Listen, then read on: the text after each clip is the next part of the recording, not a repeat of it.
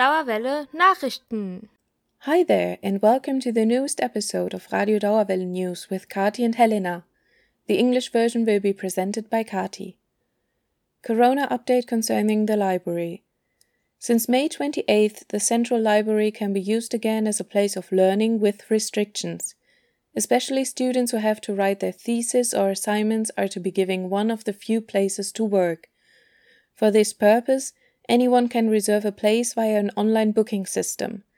At the other locations, a security service will check the Goethe card because the number of people admitted is still limited. For access to the BZG, an admission ticket must be booked via a ticket system, which must be shown when entering the IG Farbenhaus. Since May 30th, the scanning service for essays is no longer available, but the book delivery service can still be used. In addition, the usual loan periods will apply again as of July, and starting next Monday, June 8th, books can be reserved online again. On the library's website, you can find further information or updates on the current situation. Presidential election at the Goethe University. On June 10th, the candidates for the presidential election at the Goethe University will be presented. Our reporter Jakob has put together some important facts about the election. Four candidates are applying for the job of president of the Goethe University. The presentation of the candidates will take place next Wednesday, June 10th at 10 a.m.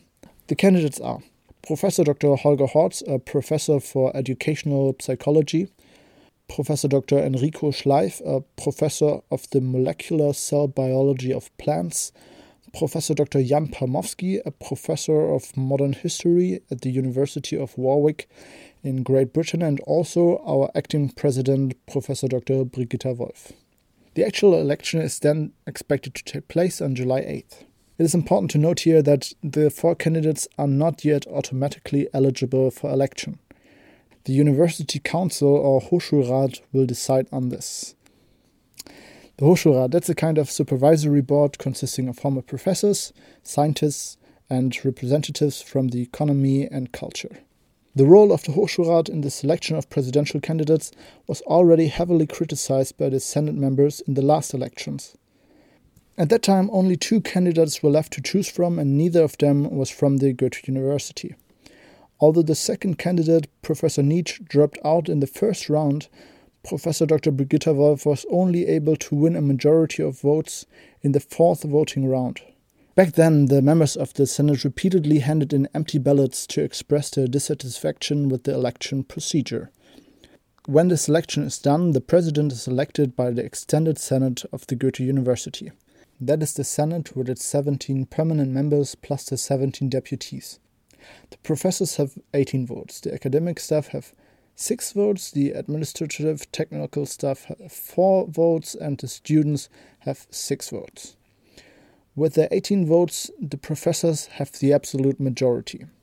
The students that are currently sitting in the Senate uh, for us are Anna Jelitschenke from the Green University Group, Kira Benninger from the Jusos, and Curtis Wande from the RCDS and the LHG. The presidential candidates standing for election each have different visions for the future of the Goethe University. As chairman of the Presidium, their concepts and ideas will determine the way in which teaching and research will be conducted at the Goethe University in the coming years. Their decisions affect all of us, from the assistants to the professors to us, the students. Due to the corona pandemic, it is unfortunately not possible to attend the hearings on site, However, you can follow the entire event live online on the Goethe University intranet. The link to the live stream will be uploaded on the university homepage before the session starts. We will also link the whole event on Twitter and our Facebook page. Radio Dauerwelle will of course be there for you live on the scene and in the coming weeks we will summarize the most important points of the hearing and will report in detail about the candidates and their programs. This was our reporter Jakob with information on the presidential election. Blue Sky Research Effects of Corona Lockdown. On 21st of May, the research aircraft Halo took off with a measuring device from Goethe University. A team of German researchers, including Professor Joachim Curtius from the Institute for Atmosphere and Environment at the Goethe University, will use the Blue Sky project to investigate how the corona lockdown has affected the atmosphere.